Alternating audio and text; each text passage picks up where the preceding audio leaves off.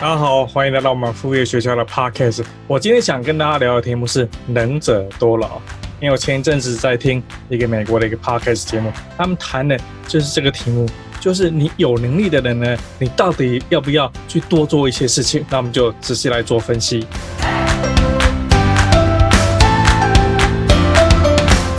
在我们正式开始之前呢，我要跟大家说一下，我们上礼拜副业学校的新书就正式出版了。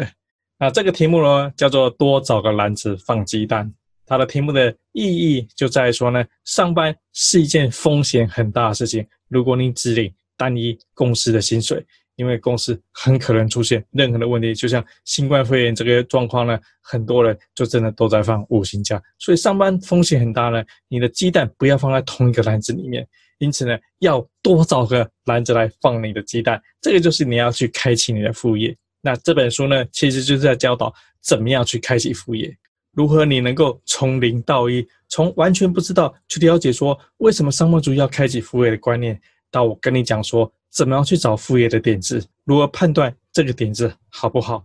以及个人想要做副业呢，有哪些赚钱的方法？最后呢，当你推出你自己的产品或服务了之后呢，你如果要去找到你的客户去，如何去多做行销？当然，你看了一本书，想了这么多呢，其实你如果什么都没做呢，一点用处都没有。因此，我们最后一个章节呢，我们就在教你说，如何要真正能够开启行动。而且购书的人呢，书上附有 QR code，你扫描这个 QR code 呢，我就还会赠送你价值一千八百八十八元的三十天开启赚钱部落格的一个线上课程。你看，一本书才三百五十块钱，它等于是个六倍券，超过我们政府给的三倍券，花三百多元，其实你就可以得到一千八百八十八元的线上课程。我觉得它的价值非常的高，所以我也希望说。如果说你看我们副业学校的 podcast、副业学校影片呢，你曾经看过我们副业学校任何内容呢，其实它都比较像单元剧。但是一本书呢，哦，我真的是花非常长的时间去整理这一本书，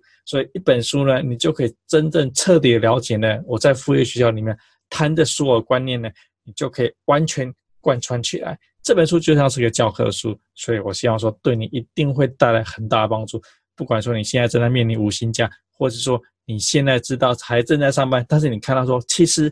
外面造成的新冠肺炎造成的问题呢，上班真的是一个很大的一个风险。你心中有警觉呢，真的要开启自己额外的收入来源。那这本书就是教导上班族怎么样开启你的副业收入来源。听完了这一集 podcast 之后呢，就去买这本书吧，对绝对有很大的一个帮助。回到我们今天的主题，能者多劳。因为我在听美国的这个 podcast 呢，其实我相信台湾的。上班族也有这种心声，有时候老板会额外叫你做很多事情，然后你看到，哎，大家在公司里面可能做同样的职位，隔壁的那个人呢，他就没有一直被老板吩咐这些事情，没有老板没有叫他多做些，反而你呢一直被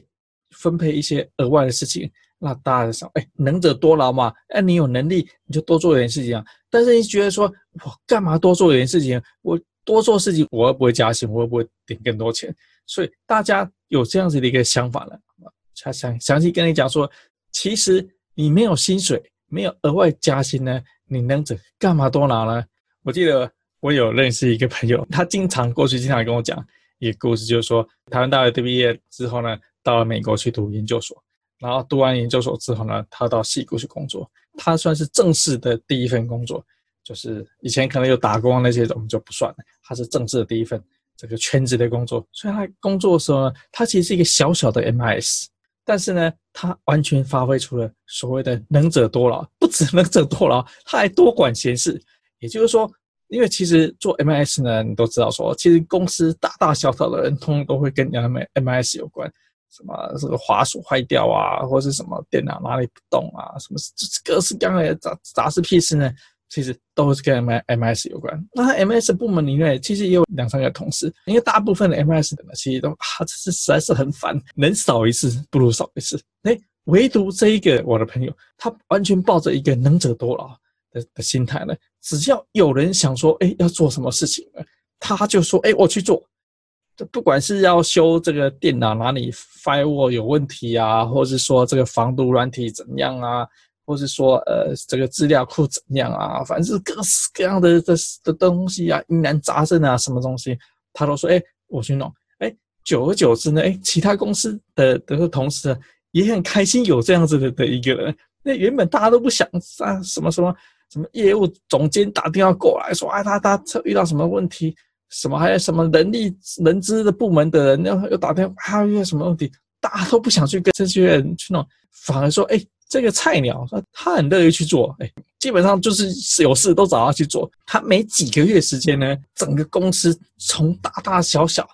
的人，从最高的这个 CEO 到这个基层的员工呢，所有人通通都认识他，而且都知道说，哎，这是 MS 部门的人呢，其实还蛮勤快的。那你找他做什么东西呢？有时候他会忙到那种那种半夜。因为因为你知道，美国人其实虽然说也很认真辛苦，但是没有说弄到半夜啊。然后整个周末时间呢、他其实礼拜六都在办公室，然后礼拜天很可能还会去一下办公室。所以那其实就是大家都知道，哎，那个部门有一个人就是很很很很懂很多东西。你想想看嘛，在这样的一个单位里面，大大小小的杂事屁事，就是什么事情通通会找他，那他自然无形之中呢，他等于是功力就是大增。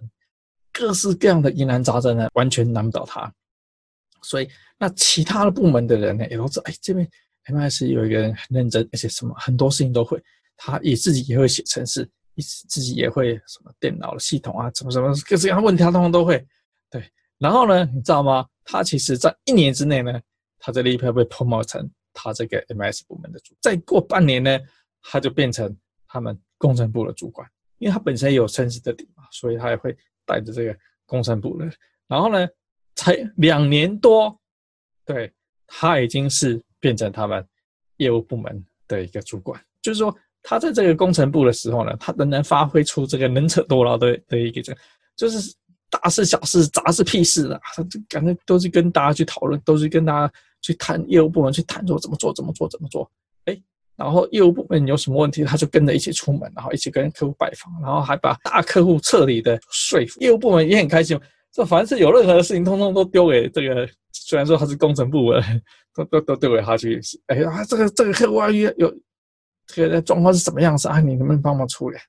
很快就处理。然后呢，很神奇的是，不到三年时间呢，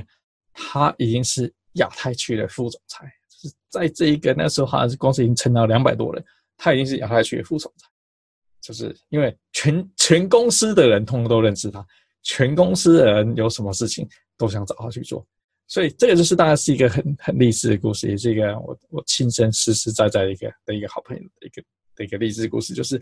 几年之内，他从一个研究所刚毕业，而且是外国人到美国的一个菜鸟，然后变成这一家可能有两三百人公司亚太区的副总裁。所以他今天去亚太区拜访客户了，不止技术的部门的的东西他懂，系统有什么问题他懂，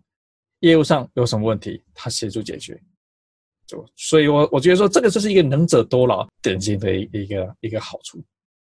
所以我觉得说对于年轻人，假如说你现在是呃，比如说大学毕业，或者说你研究毕业刚进入职场，你发现说哎，这个老鸟什么杂事屁事通通都可以做呢？其实我觉得说有两种类型是你可以想想看说。哎，那他是不是丢给有哪一种类型的事情？第一个种类就是说，是是不是劳力性质的事情？譬如说，你今天是在餐厅工作，你今天就是一个工读生，好，或者说你今天是公司好大学毕业或者研究毕业，这个你第一份工作你就到餐厅或是旅馆啊，就是做一个基层基层的员工，好，那基本上你花的时间就是劳力，就是你用劳力时间去换取你的收入，加班呢是要付加班费的。这种就是属于劳力性质的工作。那另外一种呢，就是是属于说我们刚刚谈的这个这个朋友，他是属于知识型的工作者。也就是说，你操作，比如你操作电脑系统，你是 MIS，对，其实你是用你的知识去解决什么样问题？你是 RD 哦，你要开发出一个什么样的一个系统，什么样的一个程式出来呢？你是用你的知识去产生出你的价值出来。所以一个一个劳力型。一个是知识型的一个工作者，那这两种工作者呢，特别是劳力型的工作者，大家觉得说，哎，我就是一个餐厅的服务员，我每天就是要服务这么多的一个一个客户，然后客户来，我招待一点餐，然后去看说，哎，这个餐好不好，要不要上菜啊，加水啊，我每天就是要服务这些人，就这个客户进来，我要服务这些人，然后要是再多其他客户进来，我还是后来我就更忙，要要服务更多的人。那你会突然说，哎，那个老师，那我是做这种服务性的，我是店员，对，我是这种这种基层的的这个的人，那我还要能者多劳嘛？就说，哎，老板喜欢就说啊，你那个多做一点事情，对，然后我就我就看我的同事。他在那边闲闲在那边，他没事。但是老板一直跟我讲说：“哎、你去去去帮忙这个那什么第几桌的人怎样？哎、欸，哎、你去帮忙去去去厨房是怎样？我多做事，我也不会有有有多少，就是我多花时间回家累得不得了。然后看同事同事都在那边偷懒，也都不干活。对，老板就叫，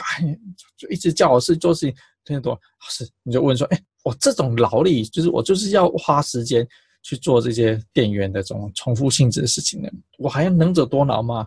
对不对？”那这个这种性质的工作呢，跟我们刚刚讲说我的朋友这 M S，他是知识型。其实做店员啊，像这种事情呢，你就是大家会心中会更不平衡，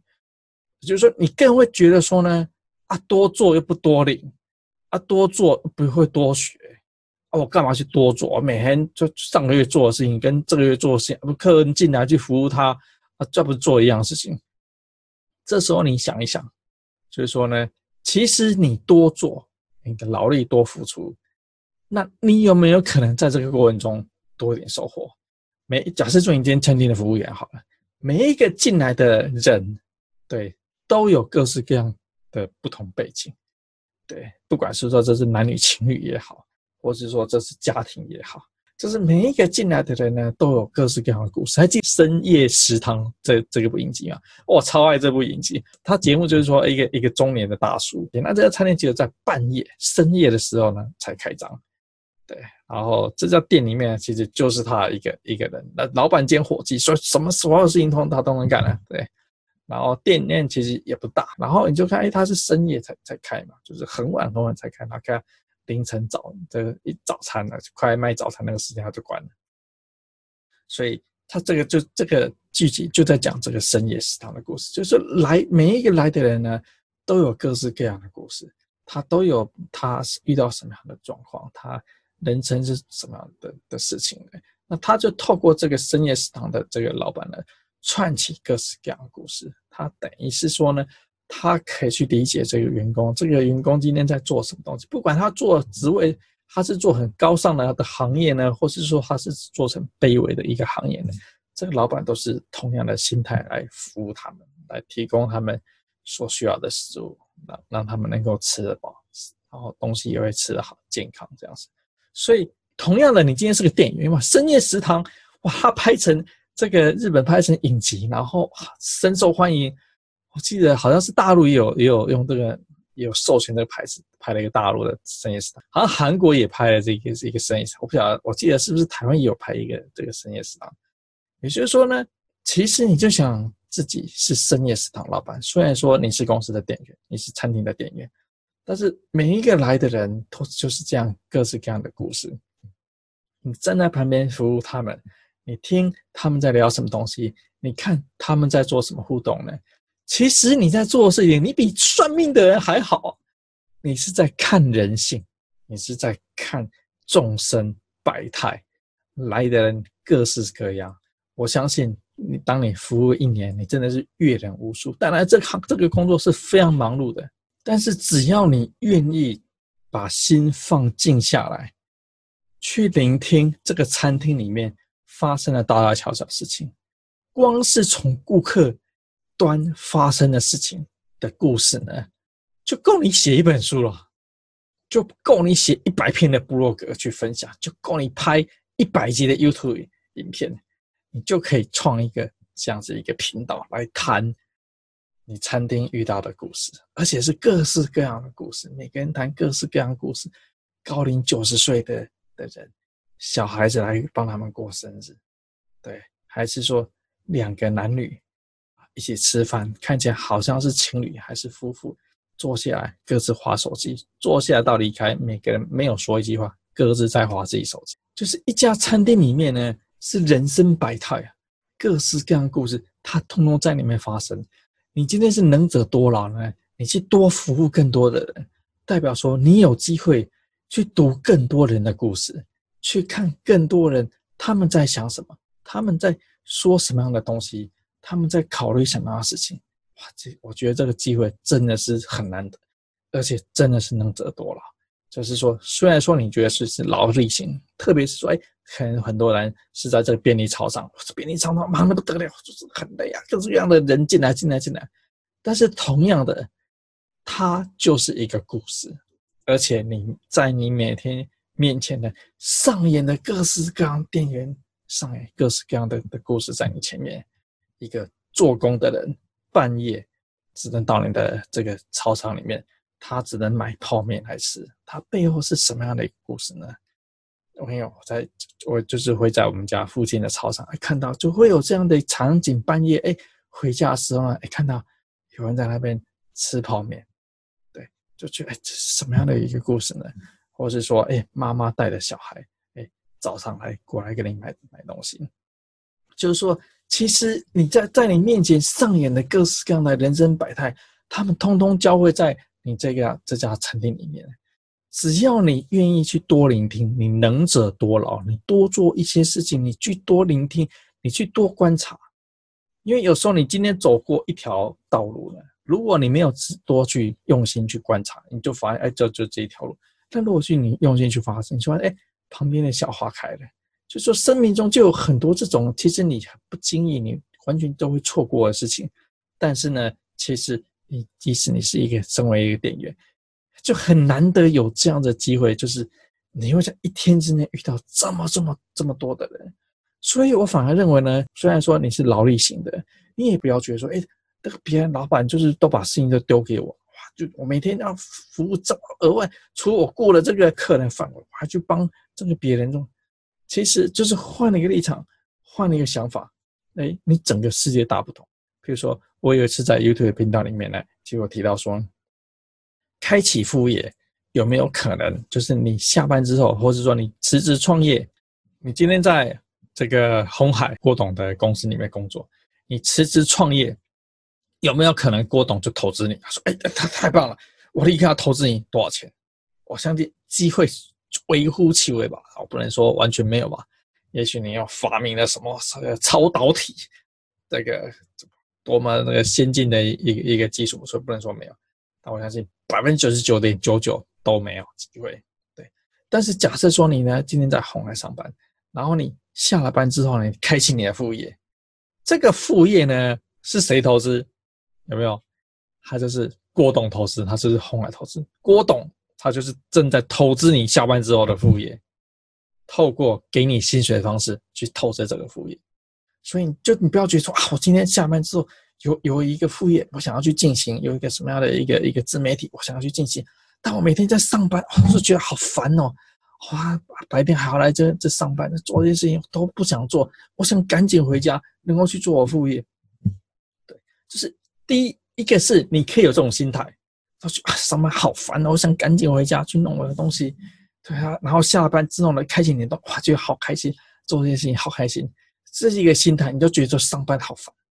另外一个心态呢，就是说上班，我下了班之后呢，我做事情呢，这个郭董正在投资我的公司，他正在投资我的副业，他花每每个月呢，他投了好几万元在我的副业，用薪水的方式在进行嘛。然后我的收入我也不用担心，这个我的我的吃住呢，郭台铭郭董都在投资这些东西，你不觉得啊？就是你转了一个念头，你发现说，哎，人生大不同。就是我下了班之后的副业，我也不担心有没有马上那个没有收入来源，因为郭董正在投资我公司啊，他一年投资了这个好几就几十万元在我们这公司，支支撑你的副业的运营。就即使你的副业一年没有收入都没有关系，因为郭董一直在投资。就换了一个这个念头来讲，你会觉得哇，我上班好有劲啊，我上班真的认认真真的去去做。因为我上班认真去做了，郭董就会投更多的钱到我的副业。这个就是说呢，其实只要一转念，你的想法，你的人生大不同。这就跟能者多劳，我们今天这一集谈的题目一样。你今天是劳力型的工作，你多做一些，但你不要傻傻的做，就是你要带一些目的，带一些。那我为什么要多做？我多做是因为我要多观察，我要多体会人生，我要多体验社会上发生什么事情。你多做是为了这东西，你不要说啊，我多做，我就傻傻的，一直做，一直做，一直做，然后就是你你顾你这个区域，然后又多做多少时间呢？就跟这个没有多做呢，你的结果是一模一样。那这就浪费掉了你的多做。另外呢，如果你是这种劳力型的，你是的店员的之类的的工作人员呢，其实我还有另外一个理论，就是说呢，其实越忙碌越有效率。这句话呢，用在所有人身上，通通适用。你想想看，说，假设说你今天是个妈妈，对，你今天好，家里刚生完小孩，超忙碌的，但是发现说，哎，其实妈妈其实是很很适合去做副业，为什么？因为妈妈知道说呢，其实在家顾个小孩呢，就是是一件非常繁琐的一件事情，基本上是一个全职工作，全职妈妈，假设她白天还要工作，晚上还要顾小孩，她绝对要想尽办法把所有事情呢。通通都规划的很有效率，这是为什么妈妈很爱念的原因。就她喜欢念各式各样各样的小孩事的的事情。我老婆也超喜欢念，念完小孩然后念我，我就觉得说，哎，这些妈妈就有这种特质，就是说你很爱念，就是。但这原因就是说呢，她想要把事情都弄规划，因为她手边发生太多事情在进行。对，但是呢，妈妈是一件是一通常都是非常有效率的事情，她会把家里整理的这个一尘不染，小孩顾得好好的。而且工作还很有成就，那通常爸爸就没办法，对，他可能没办法同时做那么多事情。这是为什么呢？越忙碌越有效率。当你越忙碌，好，回家顾小孩，还要煮菜，还要上班，对，你就会想尽办法把这些事情呢，用一个非常有效率的方法去进行，就是自然而然一定要这样子嘛，不然会发疯嘛。这个小孩子从。从这个零个月到一岁、两岁、三岁，各有各的挑战嘛。透过这个过程当中呢，他逐步的他会越来越有效率，超有效率完成某一些事情。假设说我们现在的观众朋友们、听众朋友们呢，你有人是妈妈的话呢，家中有小孩，你就是最适合去去开创你的副业。你不要觉得哇，这回家还有还有小孩呀，这个要照顾啊，然后老公也是他衣服什么什么都乱丢，还要去帮忙整理这样。哎，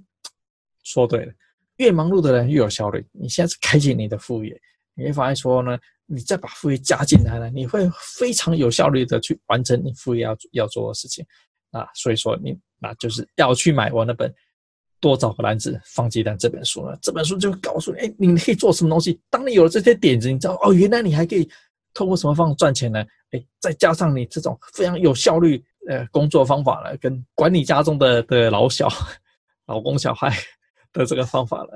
然后再加副业，而绝对可以额外赚出比一般男生在家开启副业还更多的一个一个收入进来。所以这个就是说呢，其实我的理论就是说，越忙碌越有效率。回到我们刚刚谈的这个劳力型的一个工作者，你是基层的公司的店员、seven 的店员、餐厅的店员、饮料店这个卖饮料的一个店员、香鸡排鸡排店卖香鸡排的一个店员呢。其实这些劳力型的工作呢，它的一个特色就是说，你面前有各式各样的故事在你面前发生。只要你愿意聆听，只要你愿意去想呢，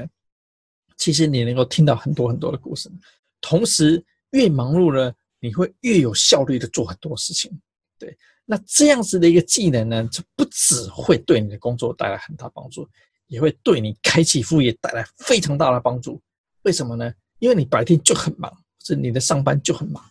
但是呢，你今天开启你副业呢，你再把这个副业加进来，你就能够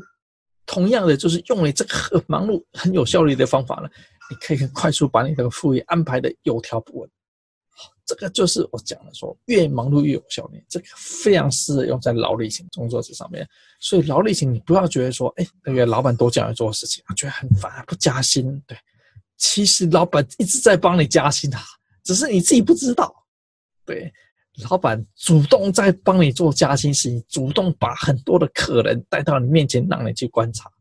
主动教你很多做事有效率的一个方法，然后主动跟你讲说，只要你学会了这些做事很有效率，只要你看到这些人生很多的事情呢，开启你的副业，你开始做你副业呢，你这些获获得到的知识呢，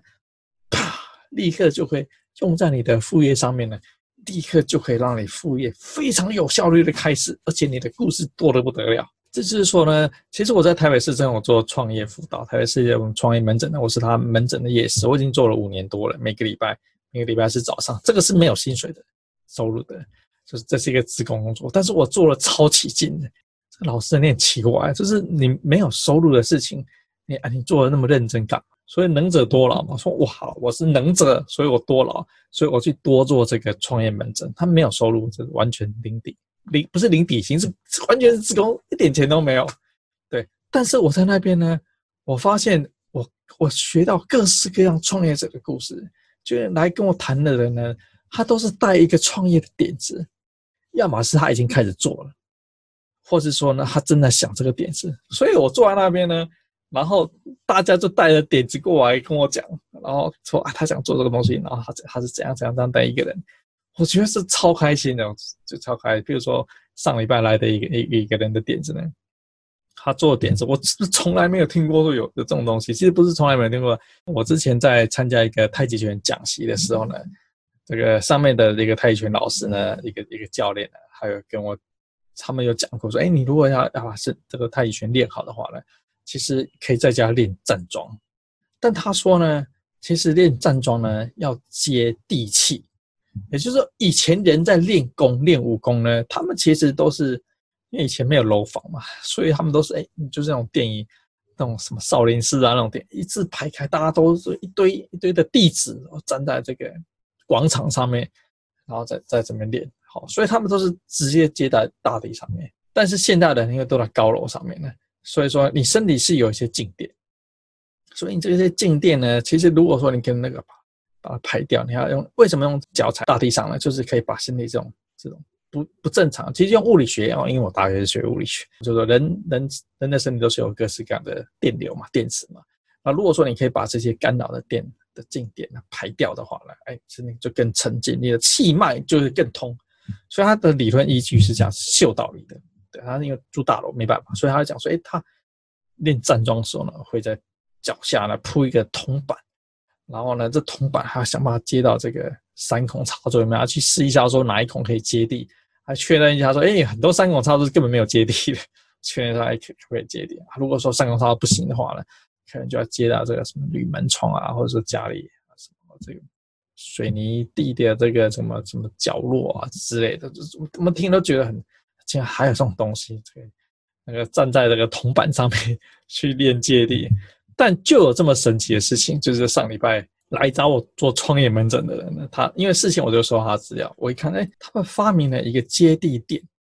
可以在大楼上面，可以在自己家里面呢，就简单立刻做接地。我一看，什么？这不就是之前我看听别人跟我刚第一次跟我讲的时候呢，我觉得什么东西啊，怎么可能会有这种东西？然后哎，这样真的有这种产品出现？那然后这个创业门诊的时候呢，这个发明者就来，然后他拿这个东西给我，他说啊，他是因为睡眠不好，所以他是一想想去寻找各式各样的方法，然后哎找到了说，哎，其实如果可以把身体这些异常电荷排掉的话呢，睡眠就有很大的改善。所以他就是试的这种就经典的方法，哎，这个有改善，所以他就是哎想要去做一个说，因为在家里要接这种电，你一听就觉得很麻烦，还要去试一下人家三孔，他说有没有真的接地，对，听起来就哇好可怕，所以他就真正去研究说，啊怎么样不用去接这种这种三孔插座，不用去什么去找在铝门窗去接地，哎，还就有可以方法接地，嘿，就是产品就让他真的发明出来，啊我都觉得哇这超酷，我就说。就是说，这个事情虽然说是一个没有收入的事情，但是它就是长见识，它就是我的能者多劳，它就是哎，我有能力，我知道说怎么辅导创业家，但是所以我我就去参，我就去协助贡献我的知识，我能者多劳，我去多帮助别人，然后他他来，我们就谈说，哎，这东西怎么样？我就看我跟他描述说我上太极拳讲习、教人讲习的这这一段故事。那他还他也觉得很兴奋，他说：“哦，原来在这样的人在需求这样的的的东西，那他刚好又做这样的一个产品。”对，他就觉得说：“哇，那我觉得我也我也很开心开心，说，哎，我把原来我把别人听到的一个故事呢，然后一看到实际的产品，就是我又长很多很多的知识。然后你看，透过这这这个知识呢，我又拍了这集影片，跟你告诉你这个分享你这样的一个故事。所以就是说，我们身边充是充满了各式各样的故事。你如果说你能者多劳，你不要傻傻的多劳。”也就是说，你要有目的、有戏，怀着一个目的，怀着一个方式去做多劳，就是真的能够长到自己的知识，长到自己的能力，增加自己的效率，这些都是对你非常非常有用处的。所以，一个是我们刚刚谈到说劳力型的，因为劳力型比较会心生不愿，说啊，干嘛叫我一直多做这些事情？另外一种就是知识型，也就是说，我一开始举的这个 M 公司 MS 这个小那个小员工的这个故事，他是知识型，他学的东西呢，都是长在他脑袋里面。对他，他今天学 MIS 呢，摸透了各式各样电脑，不管说是桌上型电脑，或是说公司的 server，就是他摸透了各式各样的东的东西。这些知识呢，都是长在，都是存在他的他的脑袋里面，别人偷不走，成为他的知识。然后呢，他因为就愿意去多学，他愿意去多帮别人，多做事情，所以公司从 CEO 各部门的总监、副总，什么人通通通通都认识这个小员工。我觉得这个是很难得，很难得。就是说，假设说你今天是一个一个公司里面新进人员的一个小员工呢，你如何让 CEO 认识你？你如何让副总裁认识你？如何让这个总监认识你？对，但是他你他作为一个 MS 的员工，就是能够达成这样的公司。今天哎，CEO 这个说啊，这个系统哪里有问有问题？他的秘书说，哎，那我们去找一下那个 MIS 那个那个谁谁过来。过来一边一边弄，还跟他讲怎么做怎么做怎么做。哎哎，这个这个 CEO 说，哎，这个人哎还蛮懂的，而且很愿意去分享这些这些知识。哎，就就有这个印象。副总裁也是这样子，德瑞特也是这样子。那以后这个人晋升，这个人要好，要升这个 MIS 部门的主管，因为晋升通常公司都要主管要去批嘛，大家要哎同意，哎这个我们认为可以就可以去晋升。名单一提上来，这个。CEO 一看，哎，认得啊，上次还帮我做很多事情，还这个对不对？还还认真负责。哎，这个总监、副总裁，哎，大家都认得他，哎，大家马上都批，完全没问题。升 RD 部门主管，马上都批，没问题。升业务部，马上都批，都没问题。升叫他去副总裁，大家都去，哇，这个好，嗯，没问题。这个就是偷学型，也就是说呢，这种是知识型。但是也是属于偷学型，也就是说，你的这个工作呢，让你可以偷学到很多东西。如果说你把握着能者多劳，态度又好，你就可以偷学到很多东西，然后偷偷去帮别人东西。那帮别人其实目的也是帮自己。也就是说，透过这个方式呢，其实你等于是说，你把你锻炼的这个武功呢，从哎可以前可能练十年，你练一年就练出来了。好，这个就是偷学，不能说偷学啊，这是知识型员工的一个好处，所以说你如果说你是知识型公司里面的 RD，公司的 MIS，好，公司你比如说公司里的业务员，你先用你的知识去想办法去赚钱，所以不要傻傻坐在那边，就是说，哎，这个反反正是公司要不要赚钱嘛，就是跟跟你没什么关系，你领业绩奖金，我说，哎，你就领底薪也无所谓，因为当你在这间公司给你这个名片，给你这个跟这个职称，你出门。当你运用的越多，当你想办法偷学到，不能说偷学，我一直讲偷偷学，能者多多劳嘛。当你用这个知识用的越多呢，其实帮助你就越多。所以说，一天在办公室里面，你应该抱着说：“哎，我赶快去用我的知识，赶快去多打客户电话，赶快去协助更多的人。”因为透过这个方式过程中呢，你学会了业务的技巧，你学会业务的方法，你学会了跟各个部门沟通的方法。对而且你学会我刚刚讲什么呢？越忙碌越有效率呢？当你越忙碌呢，你越有方法去整理，去让一件事情很快速达成，很有效率达成呢。这个就跟劳力型的这个员工多能者多劳一样了，其实对你都是有很大帮助。就是越忙碌越有效率，不管是劳力型或是知识型的，其实通通都会会有一样的结果。你做事越来越有效率。所以知识型的人呢，今今天假设你就是上班族。对，坐在办公室，你通基本上你都是知识型的人呢。其实你就是真的是能者多劳，老板交代你越多事情呢，其实你会对你带来越大的加分。当然了，你不要成为烂好人，就是你要知道说，哎，你愿意能者多劳的意义是什么东西？意义是要增加你的知识，意义是要透过这些知识创造你额外副业收入，要不要？这是我们副业学校的主题，也就是说呢，上班是一个风险很大的一个工作。你今天在这公司呢，我一直教你说“能者多劳，能者多劳”。你想说，那我做那么多事情，我薪水也没加，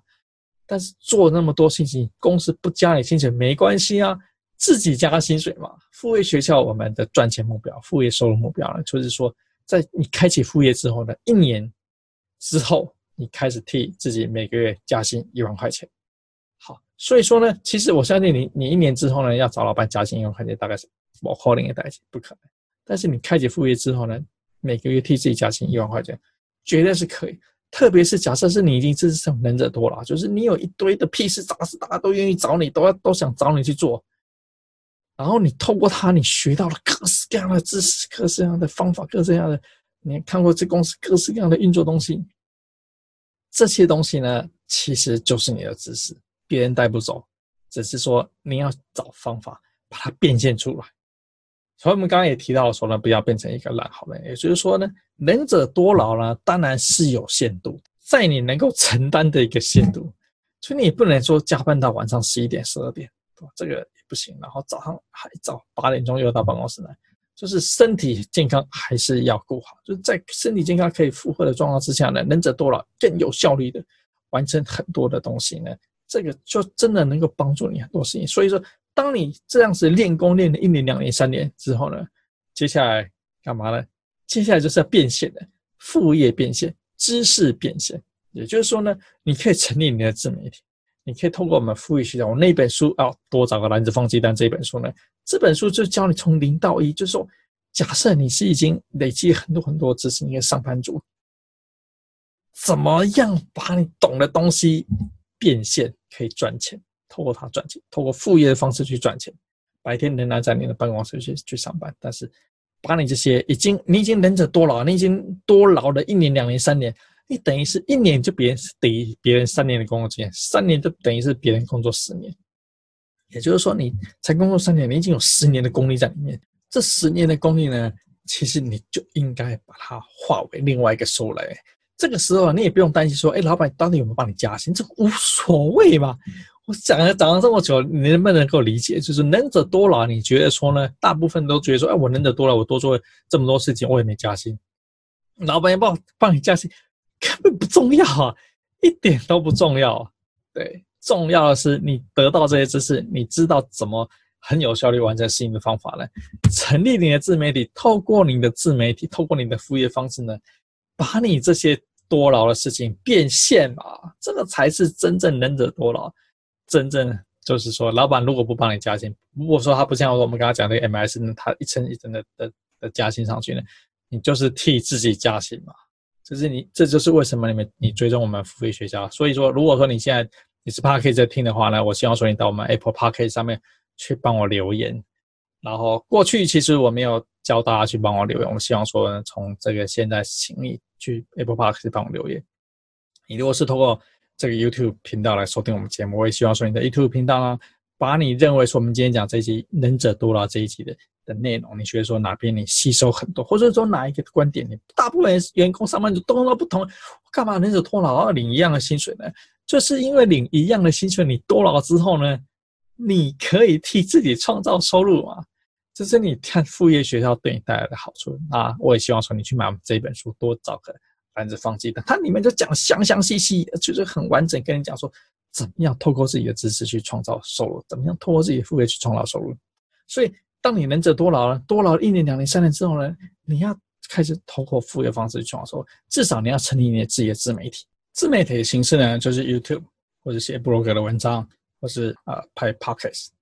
那这三种就是自媒体，你任选哪一种都可以。但是我如果说你完全不知道要挑什么的话，一开始就挑 YouTube。为什么是 YouTube 呢？因为 YouTube 是最多人，就是现在它就是一个明显的主流，影片、影片、影片、影片就是大多数人现在消耗的一个题材。所以，假设你是一个便利商店的的店员，能者多了啊，你做了三年，等于是相当于已经干了十年的一个经验了，你就可以把这个故事一个一个故事写下来，然后拍成 YouTube 影片来跟大家讲。